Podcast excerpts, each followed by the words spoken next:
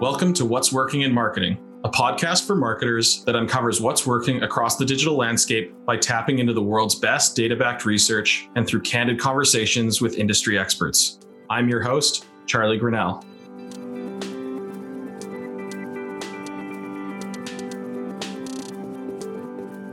On this episode, I'm joined with Rand Fishkin, co founder and CEO of SparkToro. Thanks for joining me today, Rand. Yeah, thanks for having me, Charlie. I'm really excited for this episode as someone who's, you know, been a marketing nerd and, and worked in organizations previously that have been very focused on audiences. And as someone who has used SparkToro, the tool that you guys have built, I'm really looking forward to this. And so I think I want to kind of start by going back to the beginning. And could you take me back to the beginning of like when you were coming up with SparkToro, like what kind of prompted that in in your mm-hmm. guys' minds? You obviously have a big background with Moz and marketing and all that side of things. Like why audience research and why SparkToro? Yeah, fair fair question. So I like to think about things from a opportunity skills and passion perspective. I think that's yeah. I think those three really connect up for me how I want to contribute in the world and actually a lot of the times how i recommend other people contribute in the world like do you have something you like to do yeah uh, are you are you uniquely good at that thing and is there opportunity in that sector and if the answer to all three of those things can be yes wow you have a beautiful opportunity ahead of you you know in, in my case obviously I had a background in marketing software, so I've I've built and developed marketing software. I've made every mistake in the book. Well, maybe not everyone, but so many that it uh, I'll never be able to uh, count them all. And I had a significant presence in the sort of universe of marketers seeking out software to solve their problems. Mm-hmm. So people generally have an association of, you know, Rand Fishkin, either he's the SEO person, which I've been trying to get away from the last four years, or uh, he knows his stuff when it comes to marketing software. And if he's building something new in marketing software world, maybe I should go check it out. Yeah. Um, and then I also have some had and continue to have some strong passion around what I'd essentially call breaking away from the historic pattern that dominates the marketing and advertising industry of throwing money at Google and Facebook and to a lesser extent Amazon if you're in e-commerce mm-hmm. and just letting them sort out all your targeting. Yeah. And I think this is look, this is where you know hundreds of billions of dollars are spent every year in the marketing world. Uh, almost every other marketing channel combined doesn't equal it. It's sort of sad to me that these these two, three corporations who are monopolies in their space mm-hmm. control so much of our online attention and then monetize that through online advertising. And I feel like two things are true. One, that's not good for individuals or society or businesses or the world. And two, it's a terrible way to get a competitive advantage in marketing. Mm-hmm.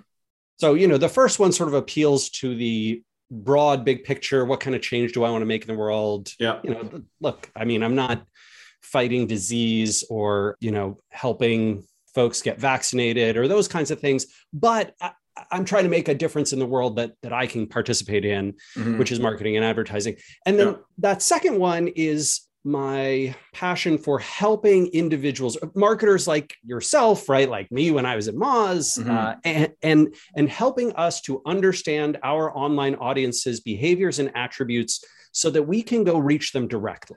Yeah. Right? We can go like, like you know let me imagine a SparkToro 20 years in the future where it's made a huge impact in the marketing universe.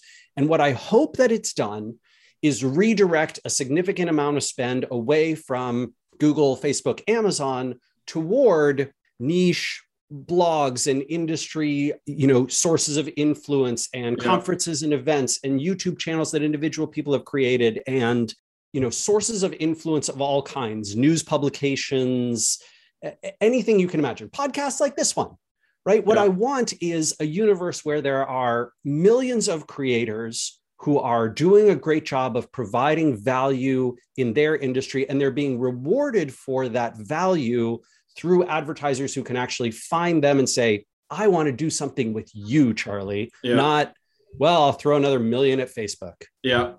Yeah totally fair. Interesting. I definitely did not think that that was the type of answer to that question so i'm fascinated and you've definitely like my mind is going a million miles a minute with with other topics. And I want to I want to kind of come back to a couple of things that you mentioned there, but maybe just to kind of like fo- follow that up for those who aren't kind of familiar with the topic what is audience research and kind of at a high level why is it important right you kind of talked about you know sure.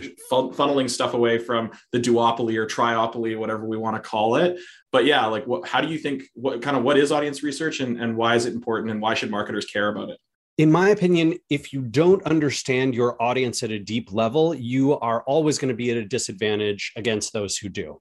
So mm-hmm. if, if I, you know, let's say I'm competing in the, um, I don't know, the world of cookware, and if I deeply understand why people buy, who buys, how they buy, where they learn about new products, uh, where they're getting their information from, what what sources of influence they trust and don't, uh, what what causes what what their buyer journey looks like, mm-hmm. right? What causes them to make it to go from hey, I'm interested in this to I'm going to think about spending money on this. I'm going to win, right? Mm-hmm. I'm going to win on product. I'm going to win on marketing because my knowledge of my customer is greater than anyone else. I saw a, uh, I don't know, Charlie, if you've been following the the OnlyFans saga. Oh yeah, uh, this this last couple weeks. Yeah, um, a product that I have not personally used, although same for the record. I, not well, that there's anything wrong I mean, with that. Look, I, I, I actually I have a lot of strong feelings about you know making sex work legal and and reducing the stigma that's attached to sex work and all those kinds of things. Mm-hmm. Uh, doesn't necessarily mean that I personally need to participate in that universe, but, but you can you can support something that you don't personally use, right? Yeah. And I was very interested to see this this sort of conversation around the OnlyFans saga, which was essentially for for folks who are not familiar, OnlyFans is a website for creators similar to YouTube, but almost exclusively, at least historically, geared toward adult content creators, right? Yeah. So you know uh, people who post pictures and videos of themselves doing adult themed things and then selling access to that via some sort of subscription yeah. and essentially onlyfans was trying to raise their next round of funding and they they learned that they could not because of all these bank rules and regulations around adult content et cetera yeah. Uh, and so they announced that they were now going to be like, you can put your cooking videos here and like learn how to do skincare on our site, which of course yeah. no no one in their right mind would would reasonably use them for that. And yeah. and there was all this chatter online of they don't understand their users. They don't understand the core of mm. why people use them and how people view their brand and what they are about and how to sell and all these kinds of things. Yeah. And i just saw all the tweets that were like talk to your users. and this is what audience research is about, you know, not yeah. exclusively for adult content subscription sites, yeah. but, but for understanding people's motivations, who they are, how they behave, uh, and getting that data at scale mm-hmm. so that you mm-hmm. can make intelligent decisions about your product, your marketing, your strategy, uh, individual tactics you want to invest in, individual places where you want to do PR or place an ad or, or you know, pitch to be on a webinar that's that's all audience research. Yeah yeah that makes a ton of sense. And it's funny one of the things that kind of came to mind that you just said there is at scale by being able to do things at scale mm-hmm. right? Because i think historically we probably think about audience research as like polling focus groups that sort of thing. Whereas you know that that's one aspect. value yeah right like that that that sort of you know micro research for your specific users right the people who've already become customers that is one kind of audience research mm-hmm. but for example you know this is true for virtually every small and medium business and i'm sure you've encountered this charlie where essentially yeah. you go in and you say oh okay we're currently selling to you know whatever these thousand people have purchased our product they have these kind of demographics and here's their email addresses and we'll try and study them and do some surveys with them. And what that will get you is an understanding of roughly who's bought from you already. Mm-hmm. but it will not tell you where your biggest opportunities lie necessarily. Yeah and it will not tell you at scale do a large number of people who match the criteria of your customers behave the same way that yeah. your customers behave. It won't even tell you how your customers behave online and what they pay attention to, right? You can ask questions like, How did you find us? But there's no amount of customer data that will give you great answers to the question, What do they passively subscribe and listen to? Yep. That, totally. That's what SparkToro is really trying to solve. Totally. And I think the the immediate thing that pops up in my mind is what people say versus what people do are two very mm-hmm. different things. And then that's not even kind of diving into, okay, the sample size or bias or all these different things, right? Like when I was working on the brand side, we'd, we'd get these things from, you know, a Nielsen, ComScore, like whatever. And it would be like, you know, okay, I'm in Canada. They'd be like 38% of Canadians like video games. And then you kind of like look at the number one, that's not actionable. But but number two, the second thing there was when you'd actually go and look, they're like based on a survey with 750 people. And so I'm like, okay, the population of Canada is almost 40 million. And we're going to say all this many Canadians actually like it based on this sample size. Like for me, I was always like, that doesn't make me feel confident that doesn't that that just wasn't good enough now granted this is purely the online audience that sparktoro has so that's yes. we have 12243 people who've talked about video games in the last four months on their social profile and are located in canada mm-hmm. our total coverage of canada is about uh, a couple million so you can get a percent of people who not necessarily like video games but have yeah. actively talked about them yeah and then you can see what they did for yeah. example what video games did they talk about? Well, frequently used phrases are 5.8% Resident Evil, 5.1% Smash Brothers, mm-hmm. 4.2% Assassin's Creed, 3.8% Apex Legends. I think those are all video games. Yeah, those are those are games. Yeah, you're How right. in the world would you know that?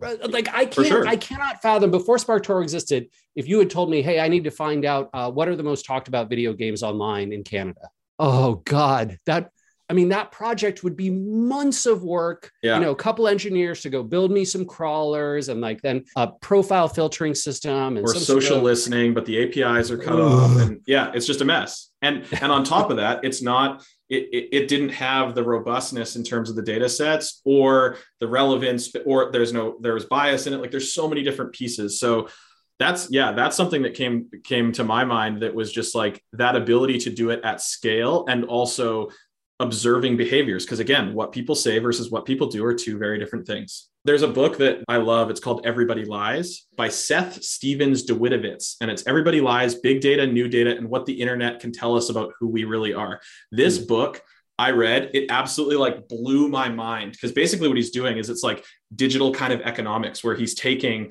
you know, he's taking different data sets and mashing them together and finding similarities and differences. And and basically you know i think he did his phd thesis on on this. And his whole thing is like everybody lies. And here's you know here's the the facts kind of behind it of what people are doing and what people are saying on the internet. And it, it was just like a very fascinating thing. And so that's something that obviously with the world becoming more and more noisy and competitive cutting through that noise to just understand like what is what are they actually doing and how can I potentially insert my brand there in a credible way that isn't just like slapping an ad on Facebook and trying to ram it down someone's throat just seems like a smart strategy. Absolutely. Right. Yeah. I think that I think that this is one of the things that I love about being able to collect audience data at scale is you can say in our, you know, Canadian video game example here, you know, we're not we're not trying to determine, hey, let's go poll a bunch of Canadians who talked about video games and ask no. them what they read or what podcasts they listen to.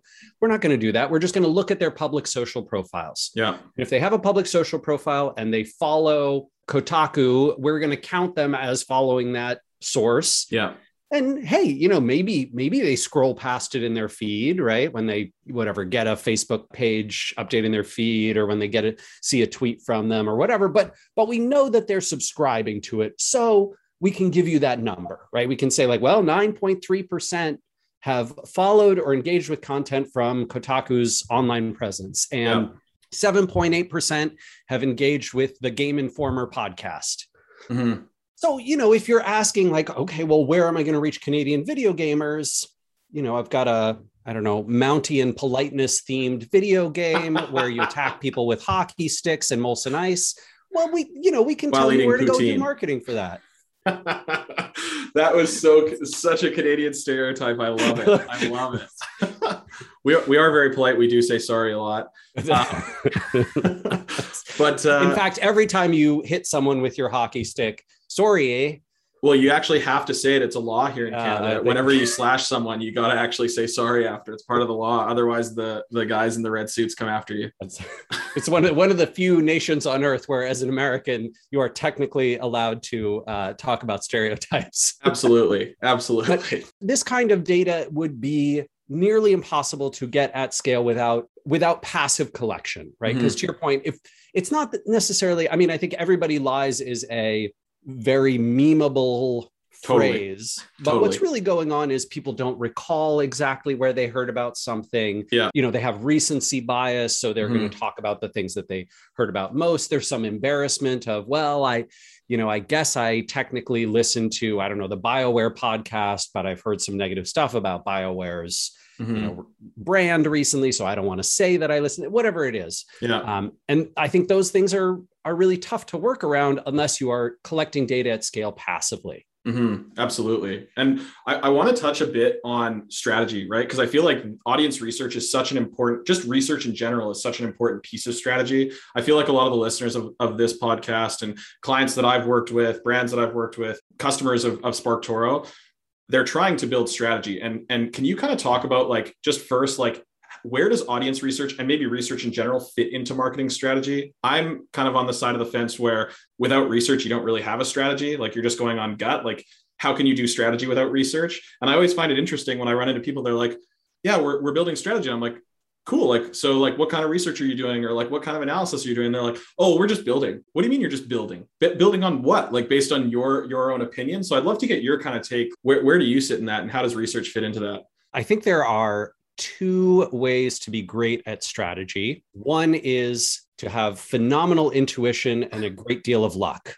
and and there are absolutely people who do that, right? Yeah. I, like I, I'm not gonna I'm not gonna say that there aren't. Yeah. But you can't just have one of those. Yeah. You have to have both. So tons of intuition from doing lots of work in the field and having a deep understanding of your audience and uh, probably having lots of conversations with them and getting really really lucky and the yeah. only other way to do it, other than intuition and luck, is to do your homework, right? Yeah. To have the research and to be able to back it up and say, all right, you know what? It turns out that women gamers in Canada are significantly underserved. And we have, through surveys and interviews and passively collective data at scale, found some of the most popular games with women in Canada. And we also looked at similar populations in the United States and the UK and Australia, where there are more women gamers. I, I don't actually know if this is the yeah, case, but like as a proxy. but let's let's assume it is. And so we can see that it, it's probable that if we hit kind of these vectors, we will be able to have a successful video game in Canada with with women audiences. And that's an underserved sector so our competition is going to be lighter. And so that that's the strategy right? The strategy is we're going to build a product that appeals to this group of people in this region through these ways that we've seen people like them in other similar regions come to a product like this mm. and we're going to do it because we know the competition is lower. And then we're going to do lots of tactical things like market to them through the sources of influence that they uniquely pay attention to. Yeah. Like uh, whatever it is. I what do i see here? Okay youtube gaming channel fan mm. expo canada ubisoft toronto a social media gamer named jessica blevins who apparently is big with women gamers in canada. So like all these kinds of things. Mm-hmm that you know that that's strategy and its tactics yeah. and i think that i would rather bet on a data informed not necessarily data driven but a data informed yeah.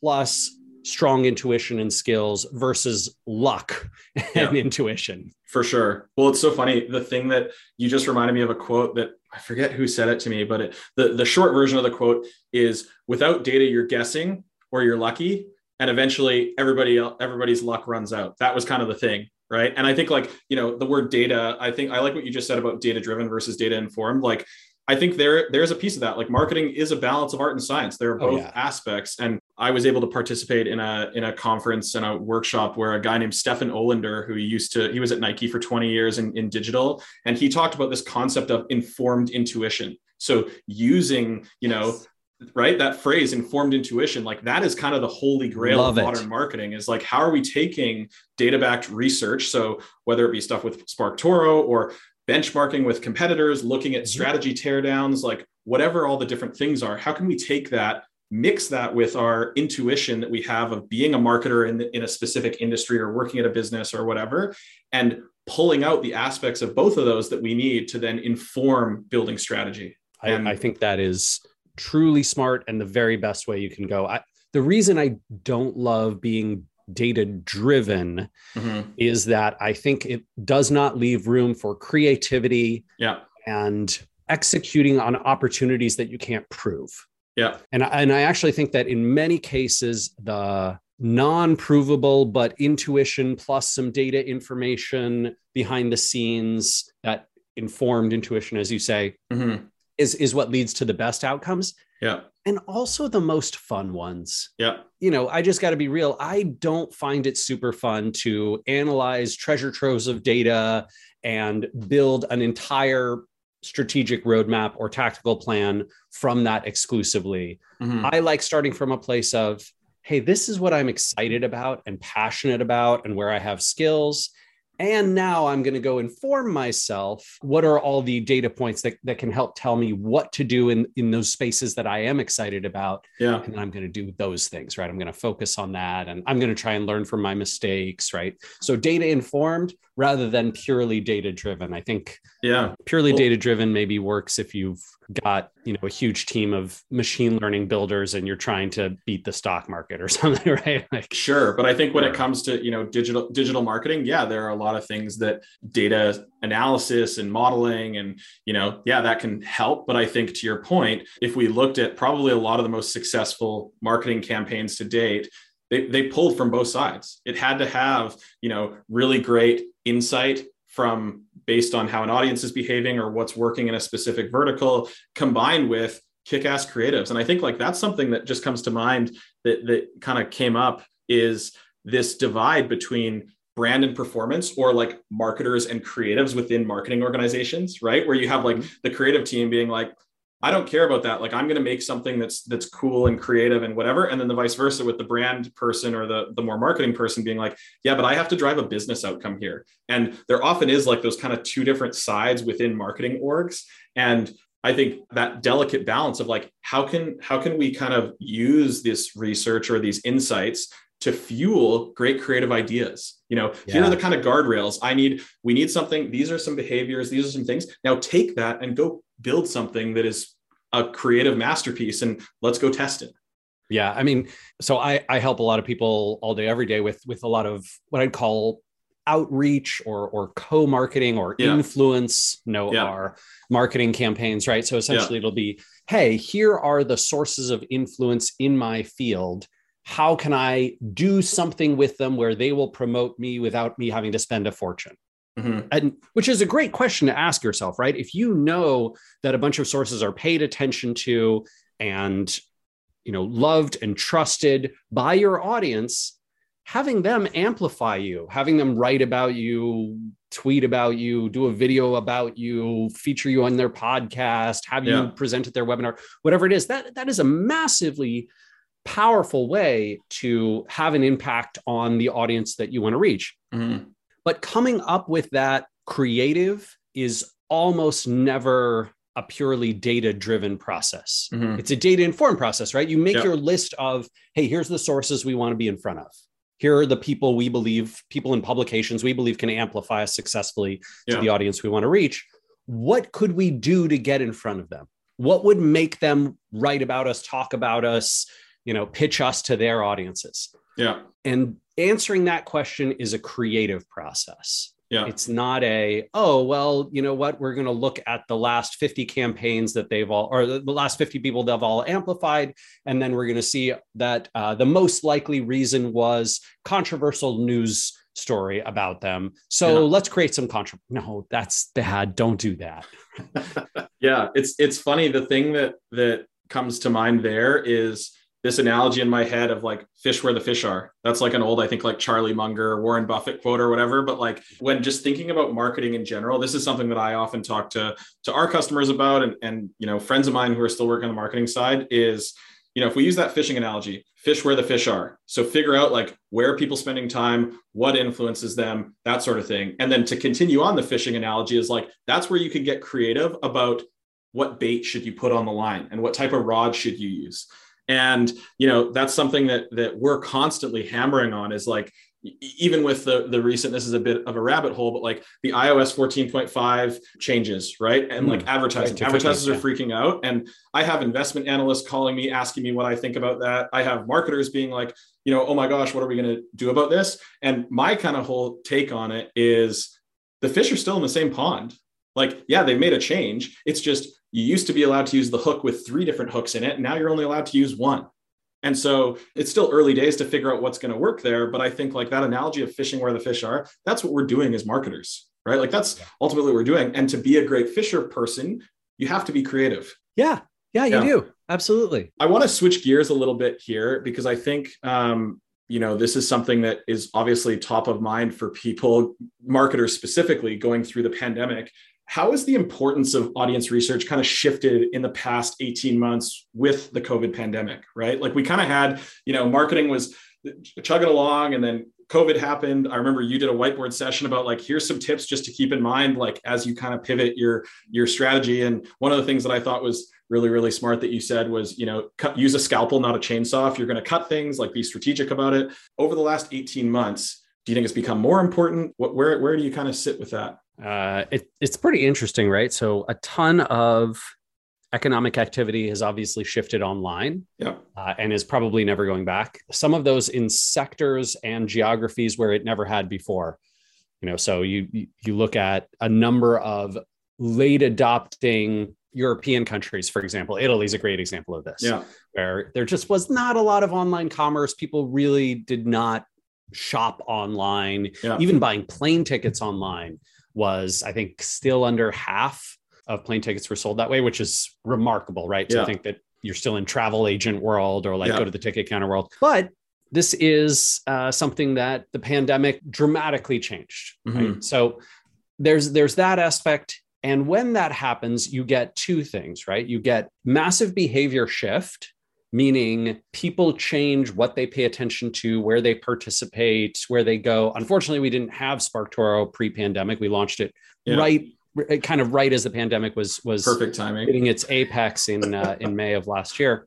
If we had, I'm certain we would have observed what almost every other trend monitoring system did, which is yeah. essentially you had this sea change of how behavior shifted. Yeah. And the other thing that changed, in addition to all those behaviors, is you have a, a new audience of online users, right? Essentially, yeah. people who never really joined social networks all that actively or and and didn't post about content the way that they do now and mm-hmm. didn't you know connect with their friends and family and coworkers in the way that they do now and now that they are they are giving whole new you know troves of data to these online platforms. And so you're you're just seeing behavior change, new audience, new sources of influence, all of those rise up. Yeah. And so in, in terms of doing your audience research, if you had solid research pre, prior to the pandemic, it's not that you have to throw it out, but you better update it.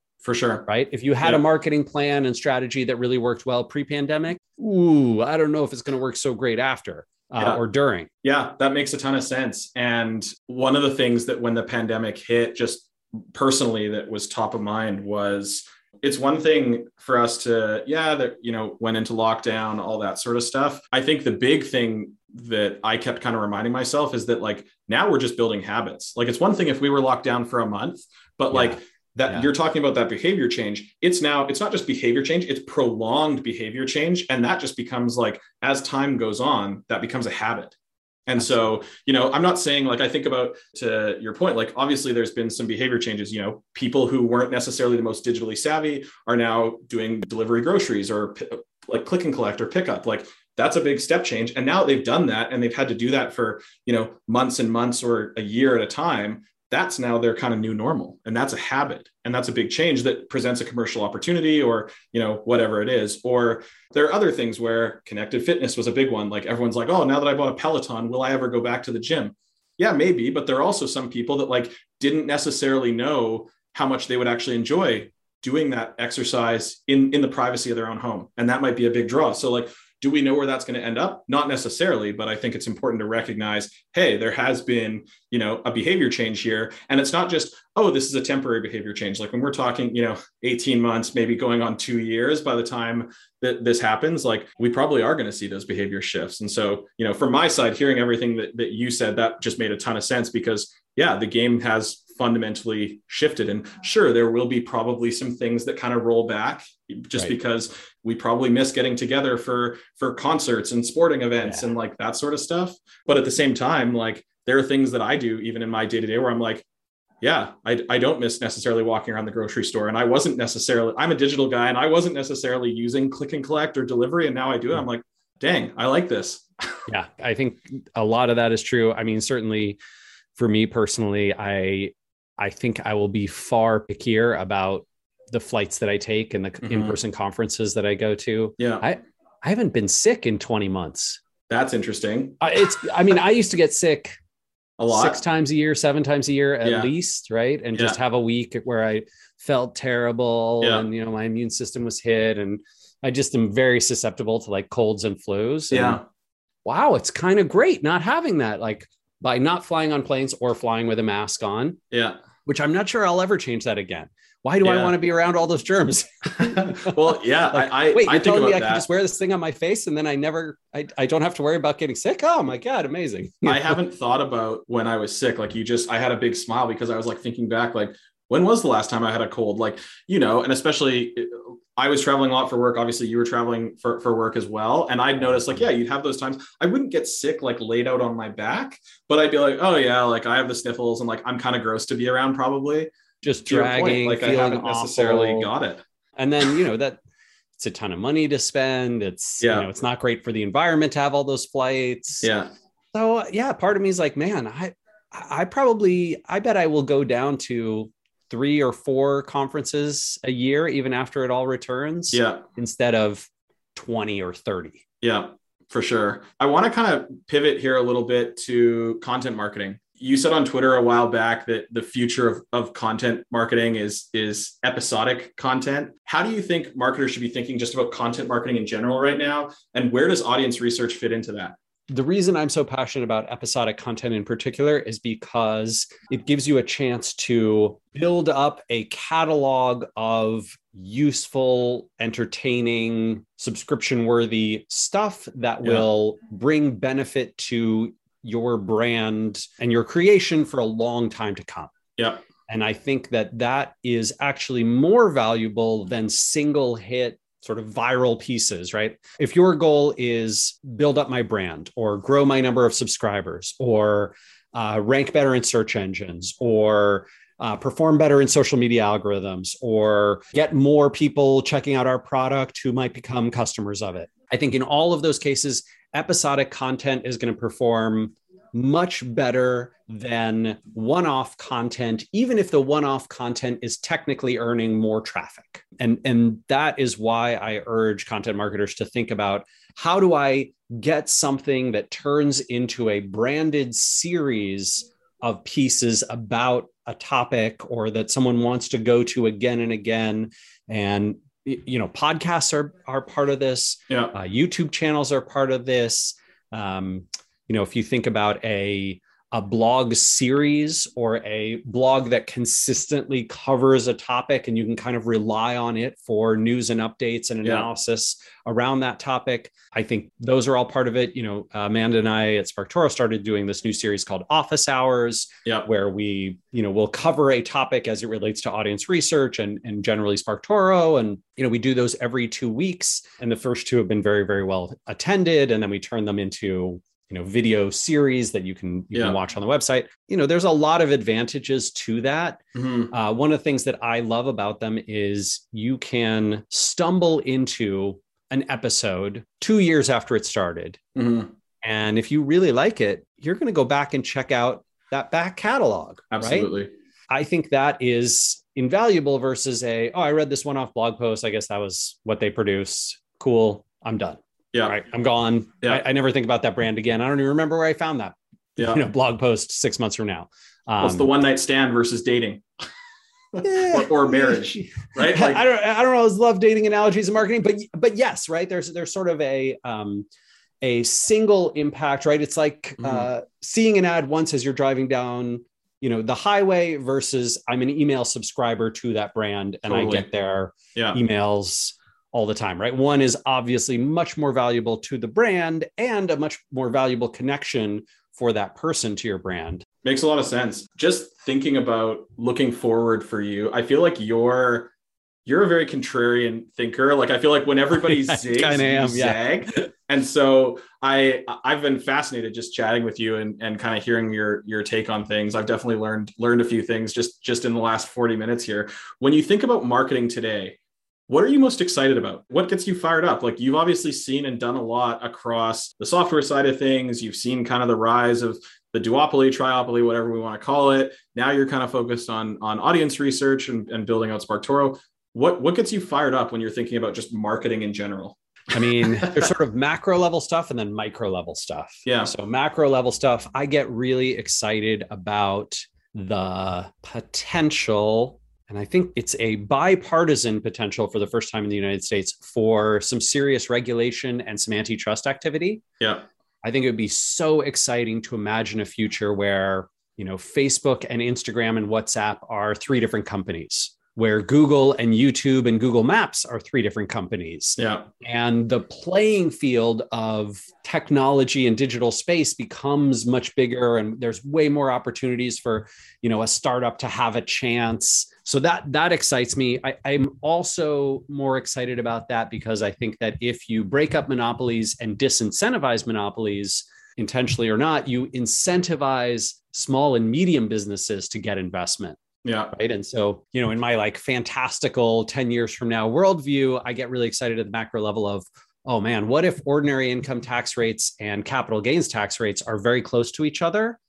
Which is something that, you know, this administration has talked about. And maybe the venture capital field switches to start investing in businesses that are small to medium size but have a high you know profitability and rate of return and yeah. can survive for a long time and so we get an economy that instead of filled with a few winners and everybody else is a loser mm-hmm. we get tons of small and medium winners yeah that truly excites me right because i hate the trends around income inequality and, and wealth disparity yeah. I think those are really negative. Yeah. At the small scale right at the micro level end of things charlie what gets me very excited is helping individual companies and people and creators and advertisers to do their work better in a way that returns to them that pays dividends very quickly. And this has been one of the super fun things about SparkToro is just you know all day every day a lot of my workday is just helping people find their audiences and then showing them you know, oh my gosh, here's all these hidden gems that you never knew about where you could reach your audience and things yeah. that you could do. And it's sort of awesome because it's like, I, I, don't know, in, in the SEO world, whenever I was doing this, it was always like, well, we're, we're all at the beck and call of Google, right? We're yeah. all under their foot. They could trample you anytime. If they decide yeah. to put something in the search results or they decide to change your title tag, you're screwed. They decide to change your uh, SERP so that ads, you know, four ads show above your page. You're, you're just at their mercy. Yeah. And in this world, you're not,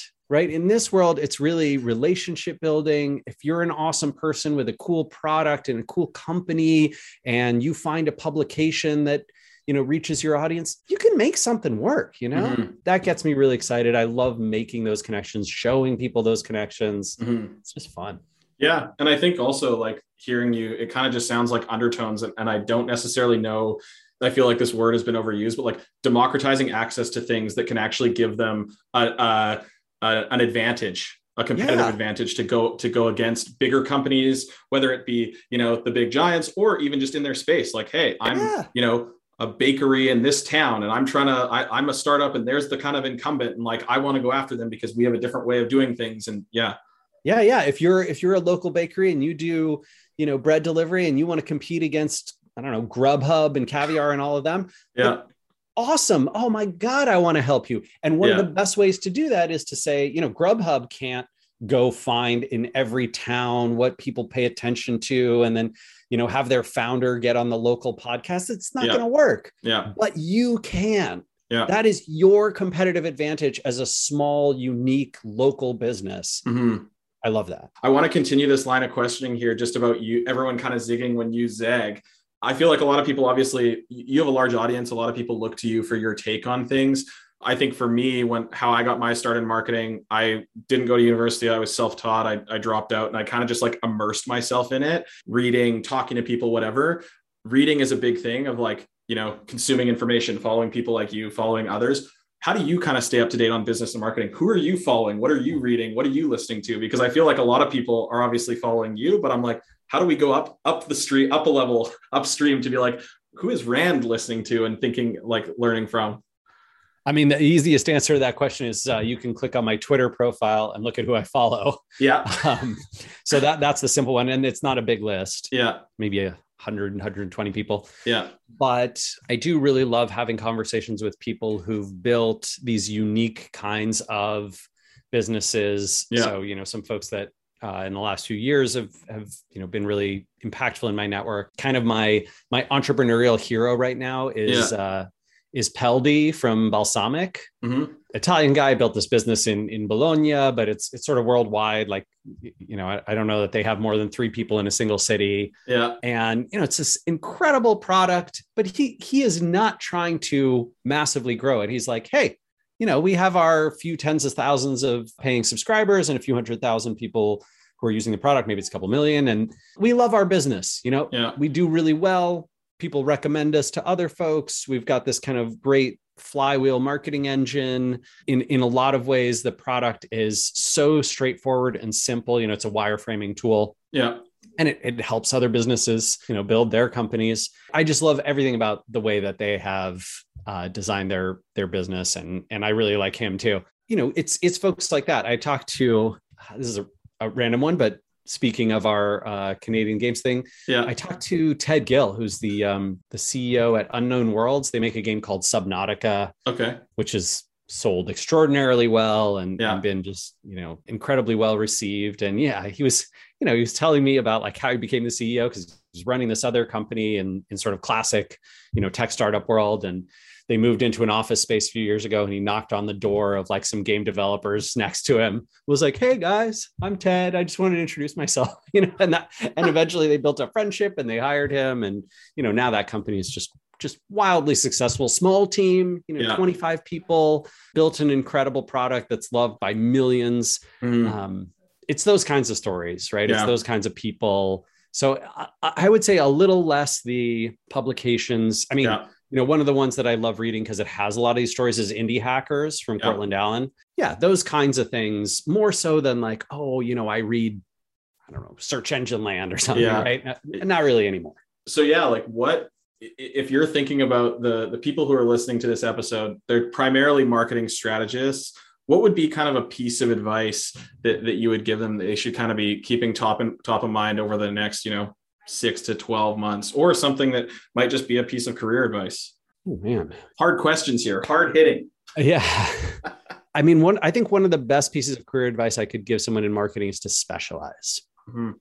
Like, I, I think there's a lot of pressure to, you know, oh, well, you don't know about email marketing or, or you don't really understand, you know, digital advertising space or, you know, you don't get SEO or you're not, you know, deep into content. But I, I actually think you're going to have more success as an individual contributor, generally speaking, if you focus and go deep. Yeah. And you can do really exciting things with that, right? You can become an independent consultant. You can, you know, be a, a high level player at an individual company you know, that that desperately needs your your services.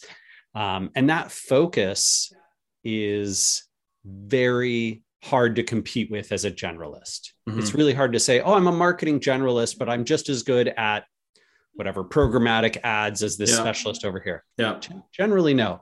And if you're a programmatic ad specialist who works with Shopify businesses in e-commerce, ooh, that's you know what? That's still a huge sector, billions of dollars being spent there, and that level of specialization also incredibly useful. You can build up a great reputation among you know a small number of people in that field and have a phenomenal career. Mhm. So I- would urge folks to specialize. Like Yeah. you know, I think my specialization for my first 17 years of my career in SEO really helped. Yeah, it's funny you bring that up. I think you I was just thinking about times where uh, when I was sitting on the brand side of things and I was building teams, you know, I was I was trying to hire and build out a social team. So the t- the title like social media manager is so broad, but I'm like, okay, your background is in social. Are you a content person, a paid person, an analytics person, a community management person? Like, what is that? And so, you know, you're not you're not going to be good at everything. So I kind of always ask people sitting down i'm like what's your like deep specialty? That like your yeah i know that you're know enough to be dangerous probably in all aspects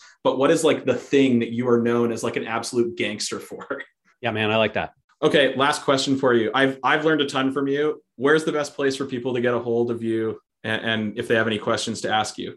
Yeah, I am most active uh, on Twitter, as I mentioned, where I'm at Randfish. I also blog, although it's been a slow summer for me on, on the blogging front, um, at sparktoro.com slash blog. And, and of course, you know, if anybody wants to, we, we have a forever free account you can just sign up for and play around with and, you know, do a bunch of searches every month uh, at sparktoro.com.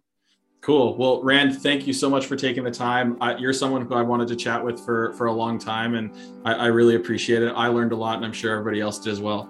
Oh, my pleasure. Thanks for having me, Charlie.